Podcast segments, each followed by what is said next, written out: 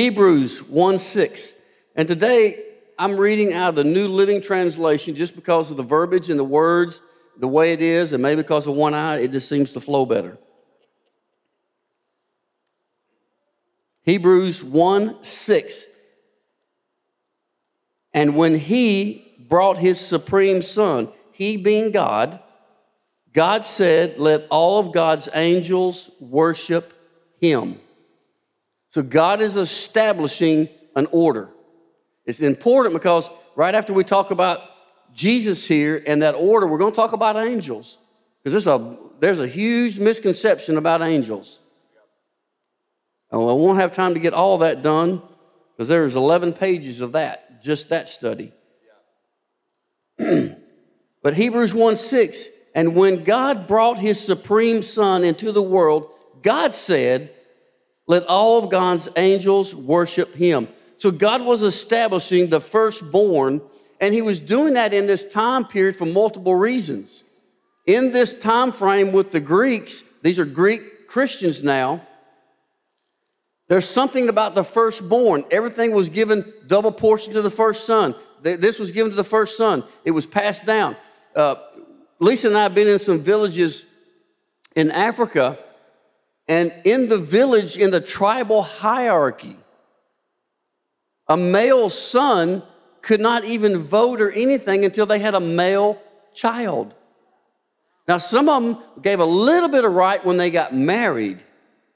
But then, until they got a male son, they could not vote even in the tribal council. They could not hold any positions. So, guess where that came from, even in Africa? It came back from biblical history. They didn't invent that. But anyway, it was establishing the firstborn. The posi-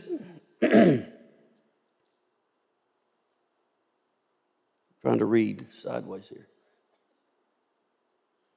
But not only was the firstborn a double portion, is also leadership of the family and the family's spiritual head.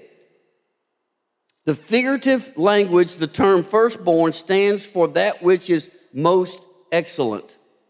Thus, expression is applied to Jesus in several new passages and New Testament passages. All of them point to Jesus' high standing and his unique relationship to his Father and, critical here, the church. The church, the new living church, the New Testament church, i.e., us. Okay? It's very important that we understand that. Next scripture, first Col- I mean, first Colossians.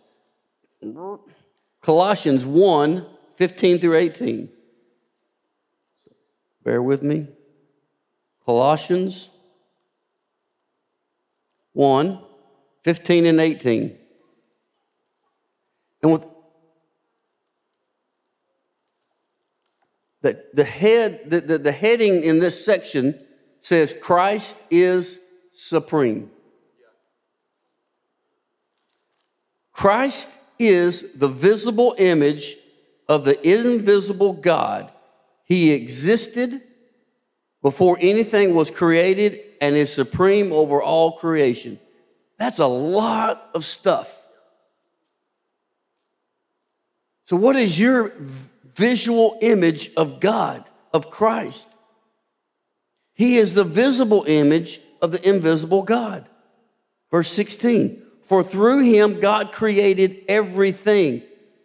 Through him, through Jesus Christ, God created everything. Everything in the heavenly realms and on earth. He made the things we can see and the things we can't see, such as thrones, kingdoms, rulers, and authorities in the unseen world. Everything was created through Him for Him. Let's, let's change those two words. Everything was created through Jesus for God. Well, that's you and I, right? Verse 17, he existed before anything else and he holds all creations together. Christ is the head of the church, which is his body. He is the beginning supreme over all who rise from the dead, So he is first in everything. So there again, go back and break down and read Colossians 1 15 through 18. When you start slowing down and seeing it, it puts so much emphasis. So, is Christ the head of your life? Have you made that conscious decision and choice? I could have got upset last week when I couldn't see, but God's still God. It didn't catch him off guard. Maybe it was for me to figure another way to study. I don't know the reason. Doesn't matter. But it, I know God is number one in my life in Christ. I want to be like Him. So I'm not going to lose it and get mad. I'm going to deal with it and push through. John 1 3. I'm intentionally trying to go slow too, just because we need to get these scriptures, need to write them down, go back and study them. If you don't have this book, I highly suggest you get it. And, and, and you can go back to it years later and go through it and study it. It's incredible. John 1 3. God created everything through him, and nothing was created except through him. Simple, but pretty in depth. Romans 8 17 and 29.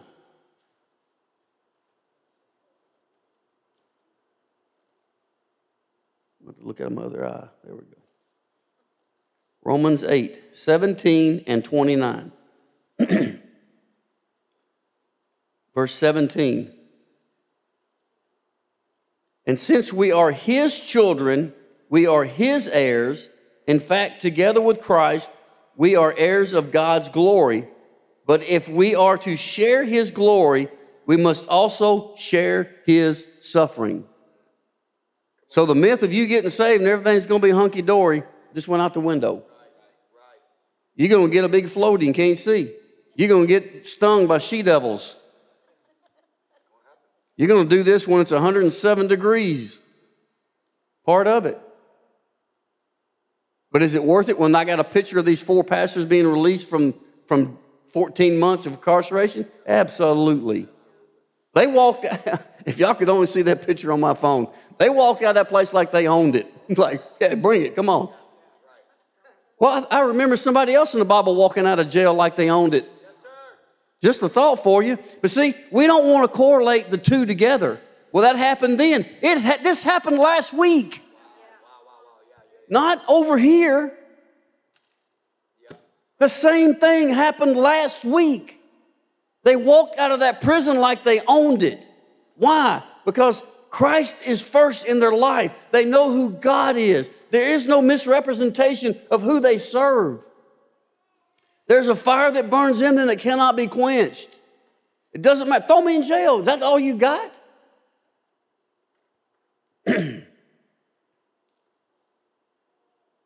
so when we understand the firstborn, do you realize in your family you may not be the firstborn, but you are the firstborn as a Christian to God? You're His firstborn. We, we possess everything that's written in here. It's all of ours if we just take hold of it.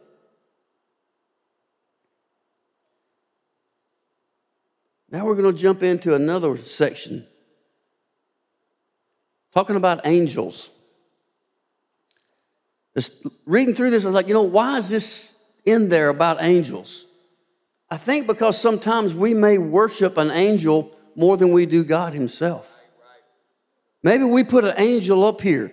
We've all seen it in certain, certain denominations and religions where they have, you know, certain um, candles with a certain angel on them or a, uh, a cross with a certain angel, and they, and they say certain prayers to angels. So maybe we, we, we do need to study angels to understand they're not gods. They're not above you and I. But why do we worship them? I don't know. But why do we worship other things in our lives? That's so good. In he, both Hebrew and Greek, the word translated angel means messenger. The author of Hebrews open, Even the book messed up. this is awesome. I don't have to correct the book. The book says the author opened his epistle. Eh. The author of Hebrews opened her epistle with an assertion that the Son was the greatest messenger about God. The balance of chapter one explains the superiority of the Son, Jesus, to the angelic messengers. So we have to make sure we understand angels are never superior to God, Jesus, and the Holy Spirit. Never, ever, ever. Don't, don't get confused. The word translated as spirits in Hebrews 1 7 may also be translated into winds. Although angels occupy a high place as God's ministers, they are created. Therefore, they are as dependent and perishable as the forces of nature. Those are some critical things to understand because I'm fixing to drop a bomb on you that, and then I'm going to leave you with it and, and let you think about it. It is interesting that the writer contrasts the ministry of angels and the ministry of Christ, but the ministry of Christ is eternal, and his, offer, his office is as divine sovereignty. Angels are but transitory beings whose office placed them in service in both Christ and saints, you and I as a born again Christian. The similarity then is that servant messenger. So, angels are servant messengers. So, when you go in and look in Hebrews, and it's, I can't see. Let me get here real quick. It's in Hebrews 1. I'm pretty sure. Where did it come on? Yeah. Hebrews 1 14. Therefore, angels are only servants, spirit, spirit sent to care for the people who will inherit salvation. So, why aren't you sending your messengers out on your behalf? Use the messengers you have.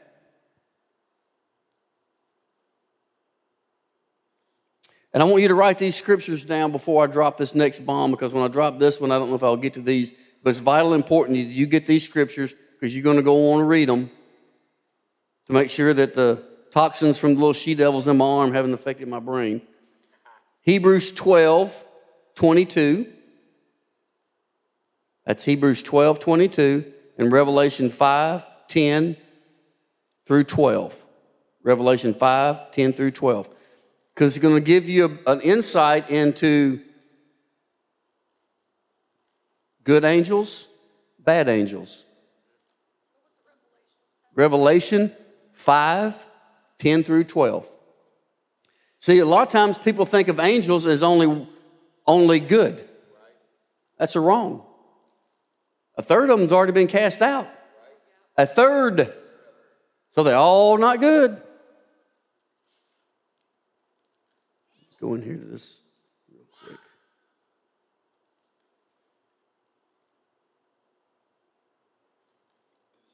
Here's a question. Now, when we talk about the devil, the enemy, Satan, I'm going to use one word today because this is in the scripture it refers to throughout by his name, Lucifer. Okay? Lucifer he was an archangel. Okay? When you study angels out, you know, you see these pretty, pretty figurines. It's usually like with a set of wings. Well, that's a falsity too. Because there was two sets described about of angels in the Bible. One had two sets, uh, four sets of wings, and one had six. So the little cute ones with the two, nah, that's not it. And most of them have cute women faces, and a lot of them don't have eyes because you know they don't want to do all that. But you know, there again, What's the asphyxiation with an angel? I don't know, but some are. The question is how could Lucifer, an archangel, have rebelled against God? I mean, at the time, he was God's right hand man. playing the music. God even set him apart. Talks about it. He's like, he's like my friend Joe, he's the man. Or like, you know, my, my, my big friend George, if I want to go into battle, I'm taking George. He's the man. I'm going to get in the fight, come on, George, you and me. Or you, you, you and me. it was in that order, not me, you, you, me. I follow. I walk through the carnage. But Revelation 12, 7 through 9, write this down, says Lucifer and his angels fought against God and were cast out of heaven. Since Lucifer was a highly intelligent creature, not to mention the fact that he had an innate knowledge of God. Innate knowledge of God.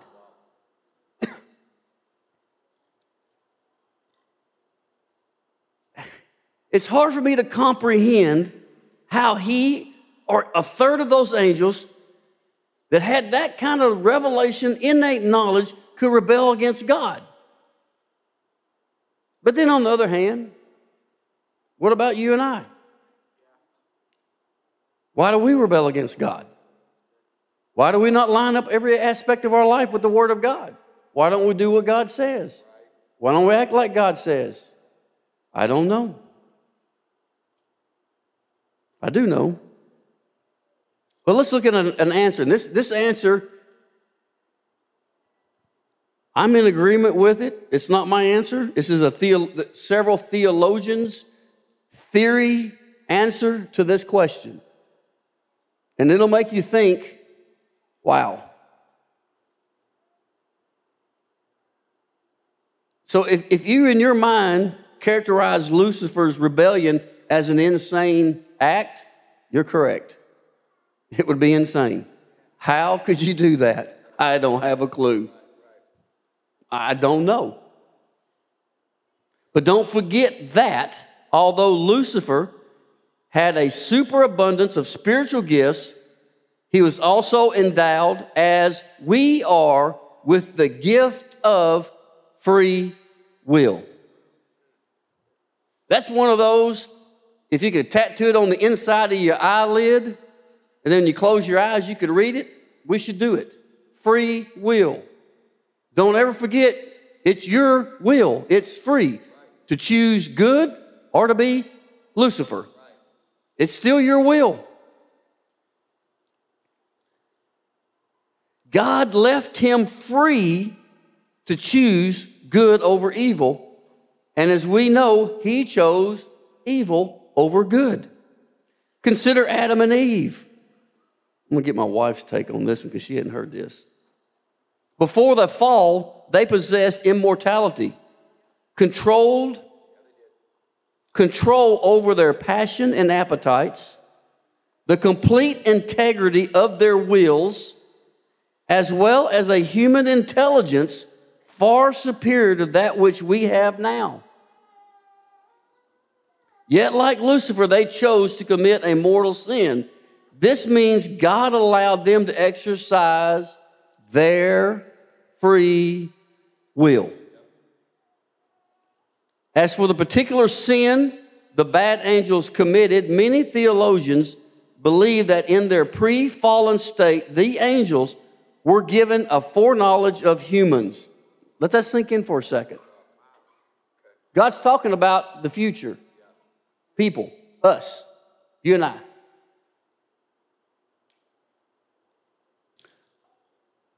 This is, the, this, is, this is where you see it kick in. Who would be inferior to them, as well as foreknowledge that God Himself, the second person of the Trinity, Jesus, would be incarnated as man and redeem the universe through His death on the cross. So they had foreknowledge of what was coming. God was going to send His Son, the second part of the Trinity, to reconcile man's death to eternity. Well, what this is this is the twist. This is where what happened to Lucifer happened to one third of the angels. This revelation angered Lucifer because it meant he, he, and the other angels would have to worship God incarnate. Oh. Now we just went down a notch in the hierarchy.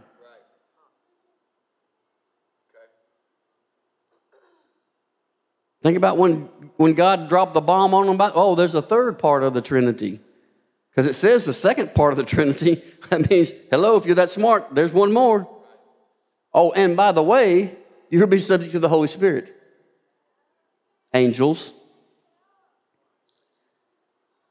So Lucifer eh, and the other angels who fell were so proud of being superior to man, to men or mankind, that their own overweening arrogance wouldn't allow them to worship Jesus Christ who would not allow them to worship Jesus Christ, the man slash God. This refusal, this non serviam, stemmed from pride.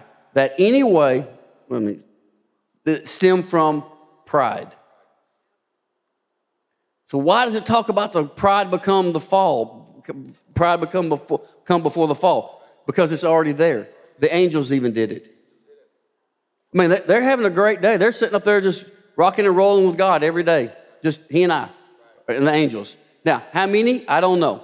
There, there's, there's a million, I have 11 pages of notes just on angels. It's, it's crazy. It's cool, scripture,